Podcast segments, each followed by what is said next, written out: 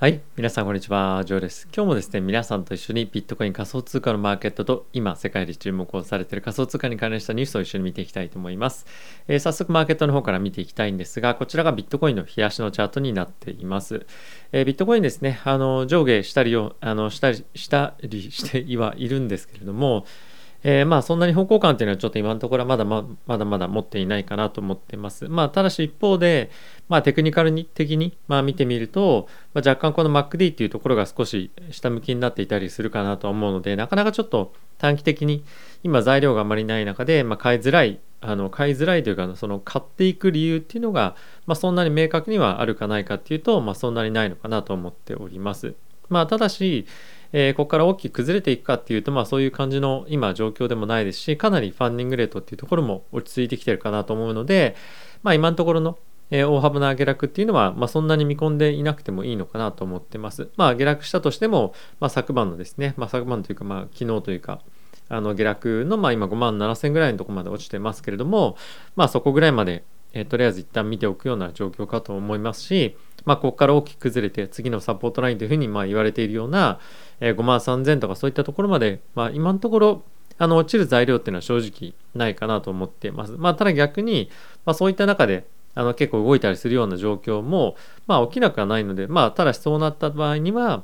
えー、まあ結構買いのチャンスっていうのが、まあ、到来というようなまさに状況かなと思っています。まあ、今ですね、本当に、えー、規制当局とかが、ま、大きくビットコイン仮想通貨に関して、いろいろと動いてますけれども、まあ、全体としてその悪い方向への規制っていうのは、まあ、今のところは起きてないと思うんですね。で、後ほどちょっとご紹介をしようと思うんですけれども、えー、規制当局からのビットコインだったり、まあ、イーサリアムおよびまあその他の仮想通貨に対しての、まあ、見解みたいなものっていうのはあの、まあ、少しまあ、良くなってきてるかなと個人的には、えー、思っております。まあその詳しい話に関しては後ほど、えー、ご紹介をしたいと思います。はい。で、えー、イーサリアムに関しては、まあ、少しずつ少しずつではあるんですけれども、まあ、昨日一旦調整はありましたが、あの上向きになってきているということもありますし、まあ、やっぱりあの今回ですね、えー、まあ、新しいアップデートの実装が行われたということもあって、まあ、これが特に問題もなかったということでですね、まあ、非常に今いい状況ではないかと思っております。まあ、その一方で、えビットコインとあのイーサリム、これもどっちもなんですが、まあ、イーサリムに関してはこの2.0への移行っていうのが、まあ、はっきり明確にいつなのかわからないっていうのは、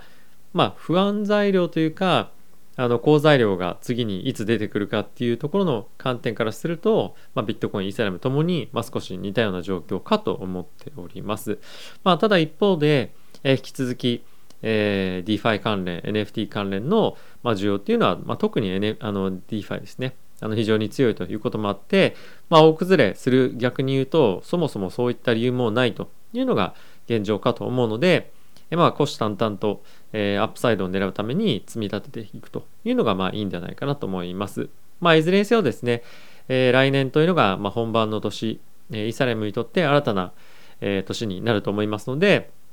まあ、来年に向けてしっかりとポジションを取るというのを、まずあの優先というかですね、非常に重要な点だと思いますので、えー、頭に入れて僕としては、えー、動いていこうかなと思っております。はい。で、ここ最近非常にえー、注目をされております芝トークンなんですけれども、まあ、大きく昨日は、え、調整をしてまた戻ってきていますが、まあ、ちょっとこの動きをですねどういうふうに捉えるかっていうのは結構難しいかなと思ってます。でその一方で、え、同時ですねあのちょっと同時が、まあ、芝トークンと比べると、まあ、かなり遅れを取ってるみたいな感じで見られてましたけれども昨日は逆に同時が30%ぐらい上昇していて、また時価総額の入れ替えっていうのが、まあ、行われていたわけなんですけども、この辺かなりま熾烈な争いじゃないですけど、えー、まあ行われているかなと思っております。はい。まあ、あとはですね、他の、まあ、関連というか、犬系トークンが結構200%上昇1日でしたりとかっていうのも他にもあるようなので、まあ、このあたりのミームトークンというふうに言われているようなものに関しては、引き続き市場の注目がかなり集まっているかなと思っております。はいまあ、その他にもですね結構昨日は、えー、アルトコイン大きく上昇していたりもしていて、えー、かなり活発にマーケットの中では、え、取引が行われているような印象ですね。はいまあ、特にあのどういった関係のトークンとかっていうと、まあ、あのミームトークンだったり、まあ、DeFi トークン本当にいろいろたくさん幅広く大きく動いているので、まあ、仮想通貨全体としては非常にいいあの活況な状況が続いているんではないかなと思っております。はい。ということで、えー、ここからですね、皆さんと一緒に、えー、仮想通貨に関連したニュース一緒に見ていきたいと思うんですが、その前にですね、えー、このチャンネルのえ、サポートをしていただけるという方はですね、ぜひチャンネル登録や、あとはベルボタンも押していただけると、本当にサポートになりますのでよろしくお願いいたします。まあ、とはですね、昨日もごあのご案内差し上げましたが、まあ、概要欄にも記載ありますけれども、えー、まあ、この1週間ですね、日本円で100万円を超えるような、え皆さんへのプレゼントというところを、えご案内差し上げていますので、ぜひご興味ある方は概要欄チェックしてみてください。はい。ということで、じゃあ、ここから一緒にニュース見ていきたいと思います。まずはですね、昨日、先ほど申し上げた通り、まあ、1日で同時コインが30%ジャンプということで、まあ、芝トークンと入れ替わりましたよと。で、この辺りに関しては、その結構ですね、イーサリアムトークンか、まあ、そうじゃないかところの競争とかっていうような見方も結構あったりもするので、えー、この辺りの議論がですね結構活発になったりとかするっていうのはあの非常に興味深いかなと思ってます。で芝トークンに関しては、まあ、ほとんど上がってる理由がもう何か分かんないっていうのは正直なところがあって、まあ、この辺りかなり、まあ、価格の操作っていうところも、まあ、もしかするとあったりするんじゃないかなと思っているので、まあ、少し動きにやっぱり気をつけたいなというのは、まあ、あるのでですね、まあ、僕はあの触らないようにしていきたいかと思ってますがただしまあこういったところがま非常に仮想通貨界隈の面白いところでもあるのかなと思うので、まあ、それをエンタメ要素としてですね見ていきたいと思っております。はい、次なんですが、これ本当に非常に、あのまあ、重要というかこ、この辺り重要なニュース、ちょっと続くんですけれども、えー、SEC がですね、先日、えー、申請をされていましたビビットコインの先物 ETF のレバレッジ版っていうのを、え、承認しませんよということを、まあ、いわゆる発表というか、あの勧告をしておりました。で、まあ、これはですね、まあ、具体的な例とかっていうのは、まあ、例というか説明っていうのはされてはないんですけれども、やはり、まあ、レバレッジに関してはちょっとまだまだ難しいんじゃないのみたいな感じのあの雰囲気なのかなと思っています。で、これっていうのは、申請をした ETF の運営会社っていうのは自分たちでま取り下げるんですけれども、今のところ取り下げられてないんですね。で、申請をしてからこれ75日間以内に承認するかどうかっていうところのえー、まあ、判断がされるわけなんですけれどもこれもしダメですよこれ承認しませんよというふうに言ってもしこの運営会社が粘った場合こんな別の言い方をすると申請を取り下げなかった場合は明確に今後審議をこれをあの SEC 内でしていただくということになるので、まあ、この辺りはですねどれぐらい強硬にこのレバレッジのファンドを申請するかというか上場するために動くかというところが、まあ、大きく左右してくるようなので、まあ、この辺り SEC がなかなかですね何がダメで何がいいのかっていうところをはっきりと明確にスタンス提示しないと示してこないということもここ最近やっぱりあるので、まあ、この辺り結構面白いえ対立構造というかあの関係になってくるんじゃないかなと思うので、え注目していきたいと思っております。はい、でもう一つなんですけれどももう一個、まあ、ETF が今注目されていましてビットコインのベアベア版ですね、まあ、どういうことかっていうとビットコインが下がった時に値上がりをするビットコインの ETF を今後申請していくというかあの出すということを発表しておりました。でまあこれはですね他の ETF だったりとか指数とかでもかなりおなじみのスタイルなのでまたまた新しいものが出てきたかという感じではあるんですけれども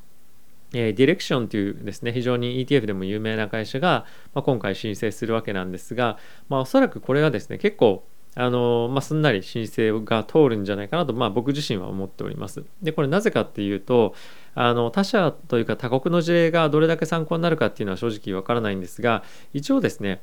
えっと、カナダだったりとかヨーロッパの方でもですねもうすでに承認をされているものになっております。で、えかつレバレッジでもないということもあるので、まあ、この辺りはですね、まあ、市場の健全性を促す上で、まあ、非常に有効な手段になるのかなと思ってます。で、ビットコインでやっぱり買いの方しかできないとなると、買いの剣玉がどんどんどんどん積み上がっていって、えー、過剰に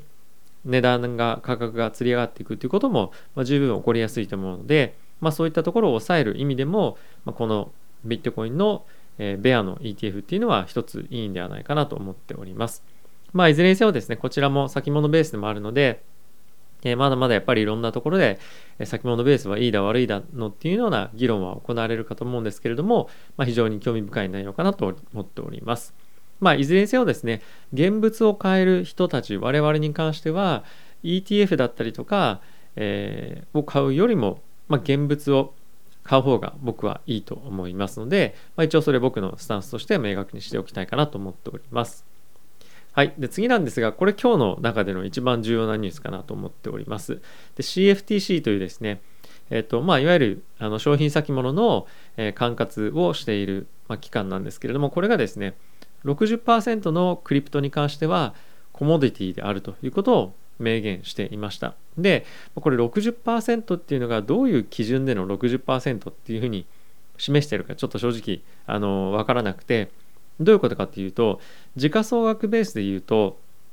ビットコインとイーサリアム合わせるともう60%なんですよね。なので あの時価総額ベースなのかもしくは数なのかっていうのは、まあ、正直ちょっと今のところ分かってないので、まあ、この辺りは今後より明確化していくべきところかなと思うんですが、まあ、一応ですね CFTC 的に言うと、え、テザーだったりステーブルコインに関してもこれはですねコモディティということに今なっているんですねでじゃあ本当に CFTC がえ、テザーだったりとかステーブルコインを管轄するべきなのかどうかっていうところに関しては結構不透明になっていてそれは SEC が管轄するのか、え、CFTC がするのかこの辺りは今後、まあ、より明確化、え、議論な議論が行われていくかと思います。で、おそらくステーブルコインなんかに関しては CFTC の方に管轄されたいというふうに思っているんじゃないかなと思っております。で、これなぜかというと SEC に関しては無罪が証明されるまでは有罪っていうスタンスなんですね。で、CFTC に関しては無罪が有罪が証明されるまでは無罪という考えにな、まあ、いわゆるその考えで動いているので、まあ、SEC に関してちょっと目をつけられた場合にあもうこれはダメだなと。で何も議論が行われてなくて何も証明されてないのにいきなり罰金みたいなのが、まあ、今起こってることなんですよね。で逆に言うと CFTC に関しては、まあ、いろんな書類を集めてしっかりと明確になぜこの期間がダメなのかというところを証明して初めてこの前テザーにも罰金あったんですけれどもテザーさん罰金払ってくださいねみたいな感じのオペレーションになると。なのでかなりスタンスとしては違うのでこの CFTC が仮想通貨に関連した規制っていうところに、まあ、絡んでくるっていうのは我々としては非常にいい、え、ニュースかなと思いますので、まあ、今後ですねこの CFTC と SEC の,、まあ、あのやり合いっていうのもそうですしどこが何を管轄してくるかっていうのは今後非常に、え、仮想通貨の発展というかですねまあ、今後身動きが取りやすくなるのかそうではないのかっていう観点からも非常に重要なポイントになってくるのでこの辺り注目していきたいと思っております。はい。えー、どうしようかな。もう一個。はい、行きましょう。ということで、えー、エルサルバドルなんですけれども、今回の大きな、まあ大きなというかちょっと調整局面でまた420ビットコインをえ買っていたというような、えレポートが出ておりました。で、まあ、今回合計で、え買ったものを合わせて、え1120のビットコインを今エルサルバドルが、え準備資産として今保有をしているような状況になっています。で、まあ、かなり今のところ、まあ、利益が出てるというような状況ではあるんですけれども、まあ、もちろん彼らとしては、え取引を行って短期売買をして、えー、儲けてやろうとかっていうような状況ではないので、まあ、今後も継続して今持ってるビットコインを、ま保有し続けるということかと思うんですけれども、まあ、先日もですね、え病院、まあ、これペットの病院ではあったんですが、で設立するためにビットコインを活用するとかっていうような話も出てるので、まあ、今後継続して彼らはビットコインの投資を続けていく。で、かつそこで、利益が出たものに関しては、国民に対して還元をしていくというようなことをま継続的に行っていくんではないかなと思っております。で、これから逆に大幅に下落したらどうなるかっていうと、まあ、ただ保有してる以外に、まあ、ないないんじゃないかなと思うんですけれども、まあ、そうなった場合、また新たな議論が、えー、生まれてくるかと思うので、まあ、そのあたりはあのまあ、そういう条件になったら、えー、また改めていろんなところが議論すると思いますので、え、注目をしていきたいと思いますが、まあ、いずれにせよですね、え継続して、えエルサルバドルとしてはビットコインの買い集めというのを、ま行っているような状況かと思います。で、こういった感じで、えビットコインをですね、まあ、これ買い占めてるっていう言い方は正しくないと思うんですけれども、え追加的にどんどんどんどん国が購入していくと、マーケットにおけるビットコインの総量数っていうものが、あの減って、どんどん減ってくると思うんですよね。で、これ今、エルサルバドルだけだからいいと思うんですけれども、今後さらに多くのまあ、国家だったりとか、まあ、いろんな金融機関が買い集めてくることでビットコインの市場での流動性というところがまあ、徐々にではあるんですが低下してくると。でそうなってくるとやはりえビットコインの、まあ、希少性価値とかっていうところが、まあ、どんどんどんどん上がってきてそれが注目されるというふうになる可能性も、まあ、非常に高いかなと思うので、まあ、そういった意味では非常に小さいインパクトではあると思うんですが、まあ、長い目で見てこのようなことがトレンドになってくるんではないかなと思いますので、えー、順に、ま、追って見ていきたいと思っております。はい。ということで、えー、皆さん今日も動画ご視聴ありがとうございました。で今回あの先日発表させていただいたキャンペーンなんですけれども、すでにたくさんの方にご応募いただいて、え、本当にありがとうございます。で今回はですね、新規に新しく、まああのバービットを通じてっていうふうに形に今回はなりますけれども、えー、仮想通貨を取引する人々を応援するキャンペーンということなので、えー、まあ、その辺はご了承いただければと思っております。はい。まあ、新しくいろんなことを、まチャレンジしていく。まあ、特にこの仮想通貨っていうのには、今世界でも、まあ、かなり新しい投資アセットクラスだと思うので、えそういった方あのそういったことに対して、え一歩を踏み出す方たちの、え背中を少しでも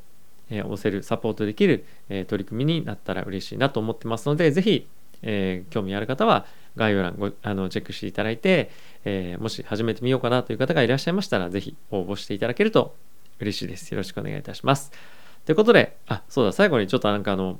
まあ、コメントを少しいくつかいただいて、非常に前向きなコメントをいただいたんですけれども、まあ、これ、あの、ジョーさんのお金なんですか？みたいな感じのコメントをいただいたんですけども、まあ、これは僕自身が提供しているものになってますので、えー、よろしく、そこはもうよろしくお願いします。もう経緯としてはドボカの中でもご説明しているので、まあ、特にお話をするということはないんですけど、ないんですが、まあ、そのあたりは、まあ、ちょっと明確にしておきたいなと思ったので、改めてお伝えをさせていただきました。ということで、皆さん、どうか、えー、たくさんのご応募お待ちしております。また次回の動画でお会いしましょう。さよなら。